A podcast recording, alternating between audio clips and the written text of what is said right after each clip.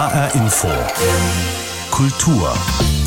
Wir haben hier auch ein Gebäude, was insgesamt 400.000 Quadratmeter hat und mit einer Moschee, wo am Freitagsgebietstag etwa 200.000 Menschen sind. Und die mussten natürlich da irgendwie untergebracht werden. Das ist so groß wie der Petersdom. Der Petersdom kann darin Platz finden. Das ist also eine riesengroße Anlage. Das kann ich nicht mit Worten beschreiben. Das muss man wirklich erleben. Und das war auch eine sehr ungewöhnliche Aufgabe. Die Rede ist von der großen Moschee von Algier, einer der größten der Welt. Geplant und entworfen hat sie ein Frankfurter Architekt, der hier eher für nüchtern moderne Bürohäuser bekannt ist, Jürgen Engel. Wir haben ihn gerade gehört. Die abenteuerliche Geschichte dieses Moscheebaus erzählt Jürgen Engel in einem prächtig ausgestatteten Bildband, der jetzt erschienen ist, voll von Skizzen, technischen Zeichnungen und großformatigen Fotos. Wir sprechen über die interkulturelle Baustelle und die Lernkurve des Architekten hier in HR Infokultur mit Christoph Schäffer. Doch bevor wir uns auf den Weg in die algerische Hauptstadt machen, zur großen Moschee von Algier, kommen wir zu einer nicht ganz so riesigen Baustelle in unserer Nähe. In Kronberg am Taunus entsteht nämlich ein kleiner, aber feiner Konzertsaal, speziell für Kammermusik, das Casals Forum. In dieser Woche hatte ich Gelegenheit, die Baustelle und den fast fertigen Konzertsaal zu besichtigen, wo Ende September zum ersten Mal das Kronberg Festival über die Bühne gehen soll.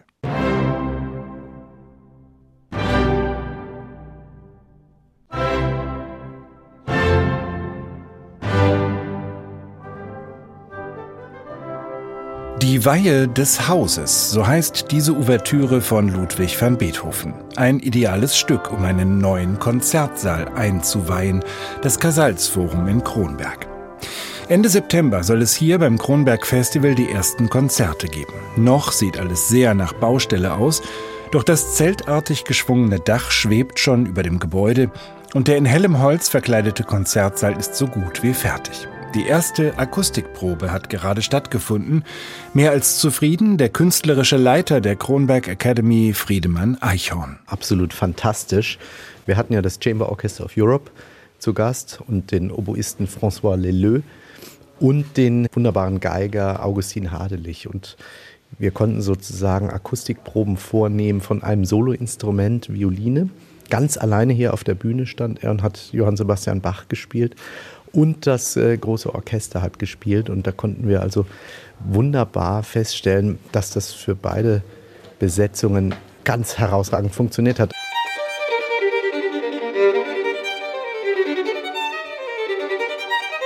Für 550 Besucherinnen und Besucher ist hier Platz und dennoch erscheint der Saal geradezu intim, was auch Friedemann Eichhorn besonders begeistert. Die Idee von Kammermusik ist ja, dass man nah beim Publikum ist, dass dieser Austausch stattfinden kann.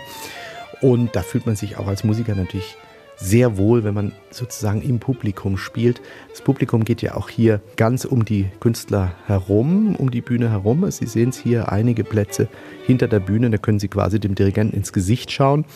Und äh, das war auch ganz wichtig in unserem Konzept von dem Saal, dass es eben diese intime Situation schafft.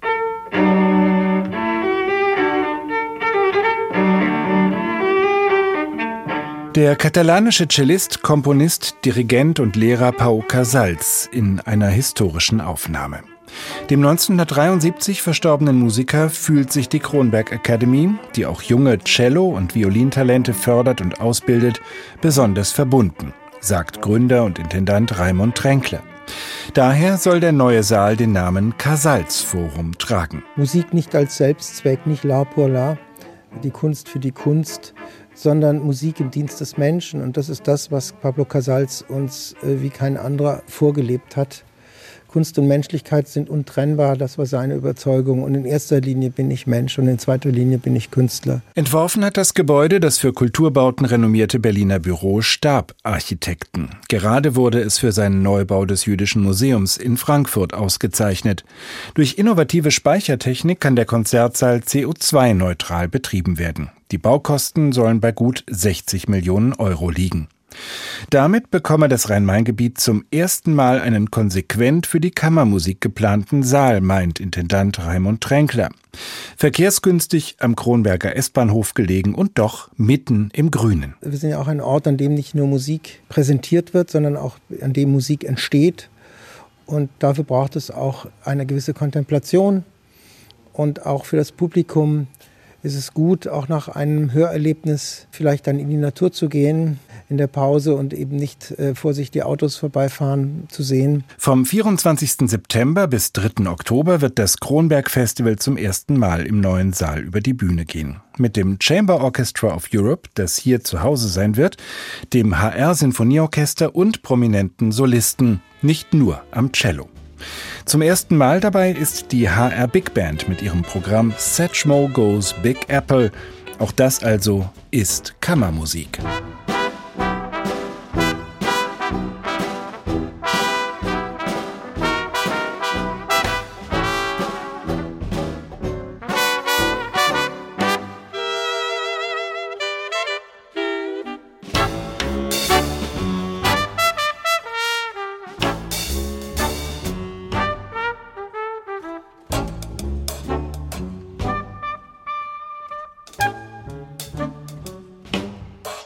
Satchmo Goes Big Apple. Mit diesem Programm ist die HR Big Band mit dabei beim Kronberg Festival, das Ende September im neuen Casals Forum starten soll. Der Vorverkauf hat schon begonnen.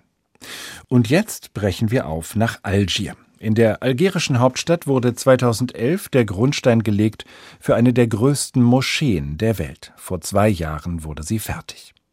Entworfen und geplant hat sie der Frankfurter Architekt Jürgen Engel mit seinem Büro KSP Engel. Es ist eine Geschichte voller Abenteuer, die Engel darüber zu erzählen hat. Von den ersten Recherchen zum Moscheebau über die Verbindung von islamischer Tradition mit moderner Architektur bis hin zur Arbeit auf einer interkulturellen Baustelle. Das alles ist Thema eines prächtigen Bildbands, der jetzt erschienen ist. Titel The Making of a Mosque. Ich habe mit Jürgen Engel über die Entstehungsgeschichte seiner Moschee gesprochen und ihn zunächst gefragt, was ihn, der in Frankfurt eher für nüchtern moderne Bürohochhäuser bekannt ist, gereizt hat, eine Moschee zu bauen. Ja, das stimmt, äh, was Sie sagen, nicht ganz, weil wir uns immer mit Kulturbauten auch auseinandergesetzt haben. Und wir haben ja mehrere davon errichten können und mehrere Wettbewerbe gewonnen. Also wir haben unter anderem die chinesische Nationalbibliothek in Peking gebaut. Wir haben äh, einige Museen in China gemacht die Gedenkstätte in Bergen-Belsen gemacht. Das sind ja auch solche kontemplativen, äh, kulturellen Bauten, die äh, durchaus sehr emotional sein können, weil sie ja auch die Öffentlichkeit ansprechen sollen und, und auch das Gebäude für die Öffentlichkeit sehen. Und so ist es bei der Moschee ja vom Grundsatz genauso.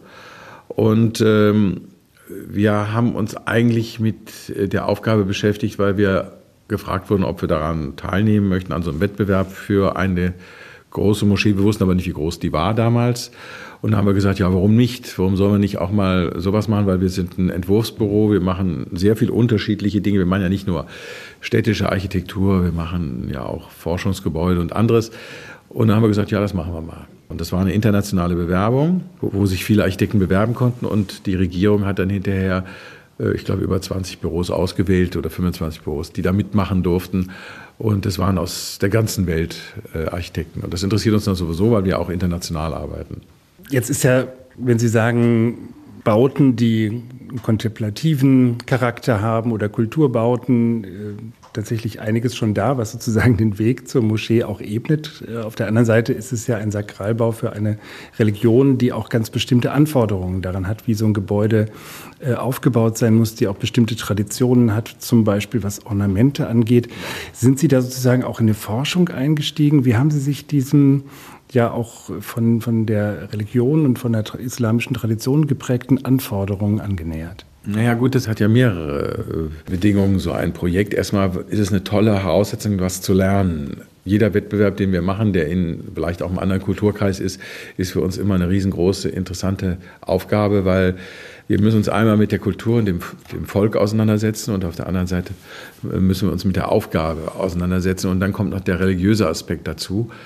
Und ähm, das ist für uns äh, eine der schönsten Aufgaben, muss man ganz ehrlich sagen. Wir haben uns natürlich informiert, weil ich habe Moscheen besucht und äh, ich war in äh, Cordoba und habe die äh, Moschee dort besucht. Die hat mich damals extrem interessiert und auch fasziniert. Das war ein paar Jahre vorher. Ich fand diese Pfeilerhallen-Typologie für so ein sakrales Gebäude sehr interessant. Das bedeutet eben, dass es keine Hierarchie gibt im Innenraum. Der Innenraum ist eine, eine große Halle, wo, wo sich Menschen treffen, demokratisch gleich und äh, wo sie dann sozusagen praktisch nur äh, zum Gebet hingehen und die Säule selber hat ja auch noch eine besondere Funktion in so einem großen Raum, nämlich dass äh, der Betende, der Alleinbetende, wenn nicht viele Menschen drin sind, sich eben auch zurückziehen kann und kann sich eben auch hinter eine Säule stellen oder kann sich an eine Säule stellen oder kann sich eben davor platzieren. Man ist immer irgendwie äh, aufgehoben in so einem Raum. Das gibt es in der christlichen Tradition auch. Es gibt die Hallenkirchen der Spätgotik, die sehr wichtig sind in Europa, also vor allen Dingen auch in Deutschland gibt es viele davon. Das sind die ersten Bürgerkirchen, die wir gehabt haben. Das ist eine ähnliche Aufgabenstellung. Also so sind wir aus, den, aus diesen unterschiedlichen Dingen dazu gekommen und dann haben wir uns aber in der Uni in Berlin äh, haben wir uns äh, ein islamisches Institut, was es da gibt, zur Hilfe geholt, die uns dann erstmal beigebracht haben, wie das abläuft, die liturgischen Dinge, auch das äh, Ornament, wie wichtig das ist, äh, dass es keine Bildersprache gibt. Äh, alle die Dinge haben wir uns dann natürlich angeeignet. Und entstanden ist ein riesiger Komplex, der neben der äh, Gebetshalle auch eine Cinemathek, eine Bibliothek, große Plätze und äh, Gärten äh, insgesamt beinhaltet.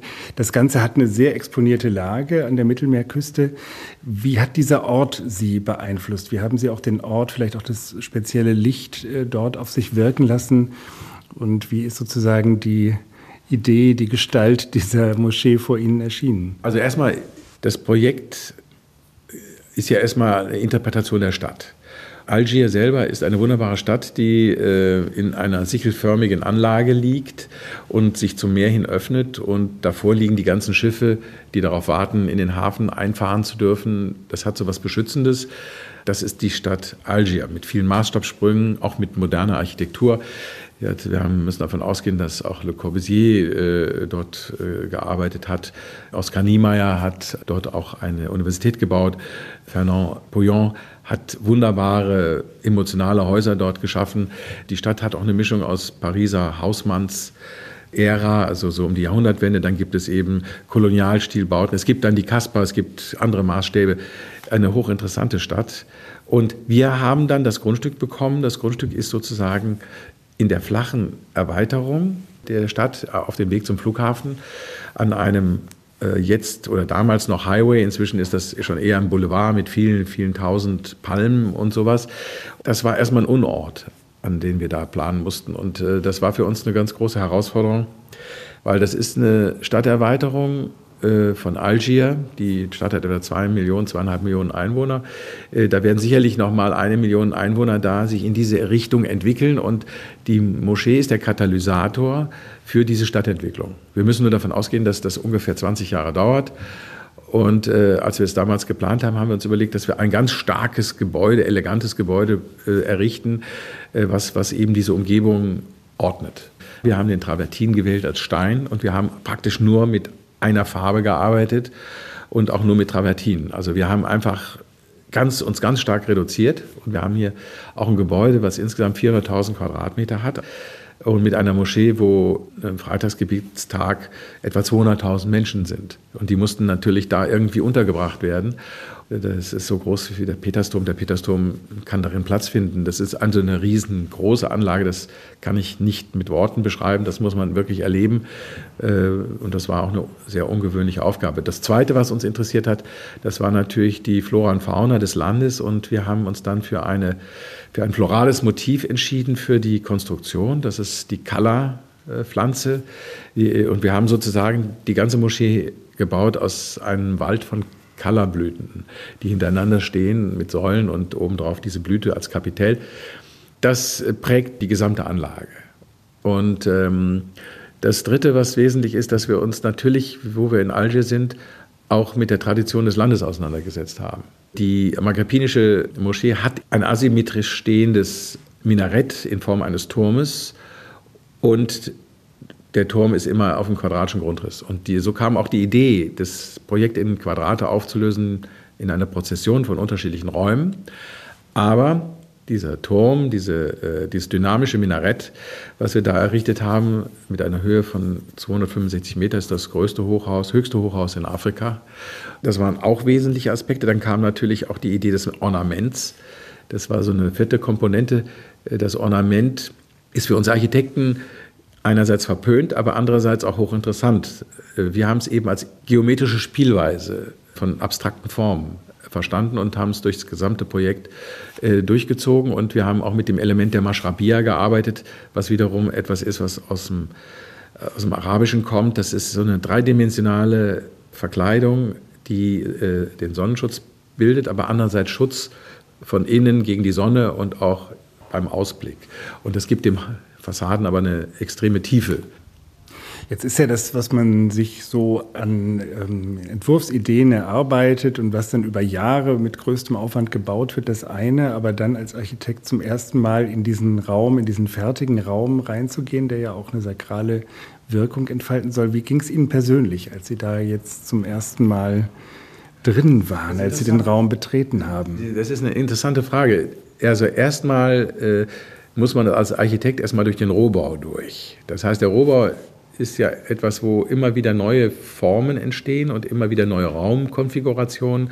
Bei so einem großen Projekt, was 600 Meter Länge hat und dann die Seitengebäude noch, da muss man davon ausgehen, das wächst ja nicht gleichmäßig, sondern es kommt so nacheinander und man beobachtet, dass alles wird das zusammenpassen, ist das die Proportion, die man haben will und so weiter. Und äh, am Anfang ist es ja auch alles nur Konstruktion und äh, man sieht äh, die, die Riesenfundamente und äh, das ist alles faszinierend. Und das Meer liegt direkt daneben. Man schaut dann äh, immer wieder über das Meer hinweg und denkt immer, ob, ob das mal was werden wird äh, und ob wir das durchhalten und so, weil es ist nun mal eine lange Zeit gewesen.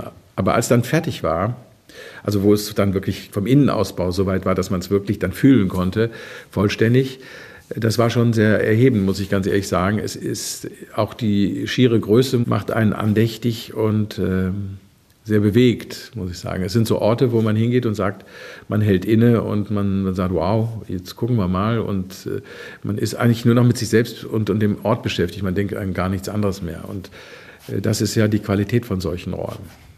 In dem Band, den Sie jetzt herausgegeben haben, mit vielen Texten, Interviews, Entwurfszeichnungen, auch Skizzen, die Sie gemacht haben von Algier, von Ornamenten, von den ersten Ideen für, für das ganze Areal, in diesem Band erzählen Sie auch die Geschichte des Baus aus so einer interkulturellen Perspektive, ja. also ein Architektenteam aus Frankfurt, aus Deutschland, Arbeiter aus China interessanterweise, aber sicher auch von ähm, vor Ort, aus Algier, aus Algerien. Ähm, was haben Sie gelernt über so eine interkulturelle Baustelle? Was äh, hat diese Zusammenarbeit ausgemacht? Also erstmal ist sehr interessant, dass man, äh, wir hatten sehr viele Nationalitäten an der Baustelle, die äh, also auch planerisch tätig waren und wir hatten eine chinesische Baufirma. Und die chinesische Baufirma, äh, da waren auch dann natürlich Algerier beschäftigt, es gab auch Afrikaner, die dort beschäftigt waren. Es war schon mal sehr interessant, die Menschen alle zu sehen. Es gab ein wunderbares äh, chinesisches Restaurant, also eines der besten in, in Algier, äh, wo man mittags dann auch essen konnte. Das gehörte auch mit dazu. Die Chinesen haben auf der Baustelle in allen Ecken, die frei waren, Gemüsegärten angelegt. Das war also sehr amüsant und sehr äh, interessant. Die hatten eigene Gärtner, die dafür gesorgt haben, dass die alle bestellt wurden. Und das war praktisch dann auch das Essen, was, was die Bauarbeiter, die vor Ort waren, gegessen haben. Das waren die ganzen Gemüse. Und die Algerier sind zum Teil über den Zaun geklettert und haben versucht, dieses frische Gemüse eben auch zu entwenden, weil es so gutes Gemüse wahrscheinlich in Algier auch nicht so unbedingt gab, weil das war sehr gut gepflegt. Das war also einmal die Baustelle. Dann hatten wir Mitarbeiter vor Ort, Algerier, die dort gearbeitet haben. Äh, unser äh, Projektsteuerer war ein äh, kanadisches großes Büro. Und die Chinesen hatten ja auch ihre eigenen Ingenieure, das muss man auch dazu sehen, weil wir ja eher, eher mit den Ingenieuren sehr intensiv gearbeitet haben. Das war doch sehr interessant, wie man auch improvisieren kann, wie man die Regeln erreicht, wie man in so einem Land, was ja auch äh, ein Schwellenland ist, ein hochtechnisiertes Gebäude errichten kann. Also es ist nicht ganz ohne. Und ähm, es hat uns immer sehr bereichert. Es hat uns auch sehr bereichert, dass sehr viele Sprachen gesprochen wurden. Also wir haben mit den Chinesen oft Englisch gesprochen, also die sprachen auch zum Teil Französisch eben. Die, die Sprache an der Baustelle war Französisch. Äh, dann wurde äh, natürlich Arabisch gesprochen. Und äh, das, das hat auch so eine internationale Zusammengehörigkeit gegeben. Es war eine sehr interessante, äh, eine sehr interessante Baustelle, muss ich ganz ehrlich sagen. Und ganz spannend, ähm, es gab die Bereitschaft auch zu improvisieren, was bestimmte Baumaterialien oder auch Werkzeuge angeht. Auch das zeigen Sie in Fotografien äh, in diesem Band. Was ist da passiert? Also gab es sozusagen bestimmte Werkzeuge nicht, dass man da basteln musste oder gehört das zu dem Zugang, den die Arbeitskräfte dort vor Ort haben zu einer Baustelle? Also ist erstmal so, dass wir ja durch die, dadurch, dass es eine chinesische Baufirma war, die, da ist natürlich die, die Arbeitskraft deutlich äh, weniger teuer, wie äh, es vielleicht hier bei uns ist oder ganz bestimmt so. Also haben sie auf der Baustelle Leute, die jetzt als Hilfsarbeiter nicht gearbeitet haben oder so, da haben sie dann einfach die Abstandhalter so aus Beton, aus kleinen Betonklötzchen, alles selber gefertigt. Das sind bei uns aus Teile aus, aus, aus Plastik oder sonst was, die wir einfach so als Massenartikel nehmen. Aber da ist es alles handgefertigt und wird eben eingebracht. Und äh, die Art und Weise, wie das auf der Baustelle alles gemacht wird, ist schön anzusehen. Und auch die Bewährung wird auch vor Ort natürlich gebogen. Äh, der Beton wird auf der Baustelle in Betonwerken äh, hergestellt. Dann äh, improvisieren die natürlich auch mit Hebewerkzeugen. Da, da gibt es die dollsten Konstruktionen, die man da sieht. Dann machen sie ihre eigenen Schubkarren, auch selbst vor Ort. Das sind alles so Dinge, die nebenbei anfallen. Das ist wie eine große Manufaktur, wo, wo also nicht nur ein Gebäude errichtet wird, sondern da wird auch gekocht am Rande. Da werden die Werkstätten äh, hergerichtet für die ganzen Kraftfahrzeuge, für das alles, was da rumfährt.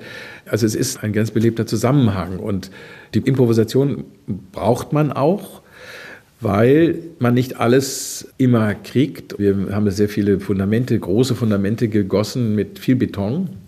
Und ähm, Beton äh, beim Abbinden äh, entwickelt Temperaturen und ähm, die Temperatur darf nie über 70 Grad gehen. Das muss man tierisch gut darauf achten. Wir waren auch Bauleiter, also haben wir auch kontrolliert die Abbindetemperaturen und so weiter, damit das zu warm wurde. Dann musste die Baufirma am Anfang, weil sie noch nicht so gut darauf eingestellt war, in ganz äh, Algier das gesamte Eis zusammenholen, was sie da kriegen konnten. Also aus allen Kneipen wurde dann einfach Eis eingesammelt und das wurde dann sozusagen in äh, die, Betonmaschine hineingebracht, äh, um, um eben äh, als Zuschlagstoff eben etwas zu haben, was die Temperaturen eben deutlich nach unten bringt, weil natürlich die Sonne auch eine große Hitze mitbringt und der Sand, der draußen liegt, der erhitzt sich auch. Also muss man sich irgendwas einfallen lassen. Hinterher haben wir dann eine Eismaschine auf die Baustelle gestellt, aber das hat dann noch ein bisschen gedauert. Aber so sieht man, die handeln schnell und schnell wird irgendwas gemacht und das funktioniert doch besser, als man denkt. Ich würde Sie ganz zum Schluss fragen, mit Blick auf Deutschland wird ja der Moscheebau auch äh, zunehmend zu einem Thema. Die Zeit von Hinterhofmoscheen geht vielleicht langsam zu Ende und man hat wirklich auch gestaltete äh, große Moscheebauten, zum Beispiel in Köln. Ist das für Sie auch ein Thema möglicherweise, wo Sie weiter als Architekt auch tätig sein wollen? Oder gibt es aus Ihrem Projekt Dinge, die Sie lernen konnten, die Sie Kollegen weitergeben würden für Moscheebauten in Deutschland? Also ich finde den Moscheebau äh, sehr, sehr interessant. Ich finde vor allen Dingen beim Moscheebau so wichtig, dass man Sakralräume hat, aber gleichzeitig auch Angebote für Menschen in der Stadt, dass sie sich dort aufhalten können am Rande, dass man immer eine Kommunikation hat, dass es was Gesprächiges hat. Und ähm, man trifft sich ja mehrfach am Tag, also ist das auch ein gruppenbildendes äh, Thema. Und das finde ich hochinteressant, finde ich auch für Deutschland sehr wichtig. Ich finde, dass äh, Moscheen nach Deutschland auch gehören, das ist da ganz klar. Aber sie müssen, sollten auch schon durchaus modern sein. In Köln ist ja eine moderne Moschee errichtet worden. Es ist auch gut, wenn die Mahne sich auch auf moderne Architektur einlassen, was äh, viel Überzeugungsarbeit äh, mit sich bringt, muss man ganz ehrlich sagen.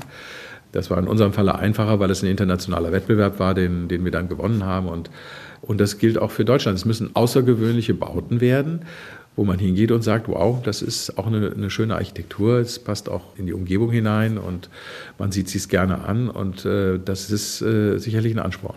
Und wir machen gerne sowas, also gar keine Frage. Sagt der Frankfurter Architekt Jürgen Engel. Mit seinem Büro KSP Engel hat er die große Moschee von Algier geplant, die vor zwei Jahren eröffnet wurde. Jetzt erzählt Engel zusammen mit dem Kunsthistoriker Christian Welzbacher die abenteuerliche Geschichte dieses Moscheebaus in einem prächtig ausgestatteten Bildband. Titel The Making of a Mosque, gerade erschienen bei Park Books. Und das war HR Infokultur mit Christoph Schäffer. Diese Sendung als Podcast gibt's bei hrinforadio.de und in der ARD Audiothek.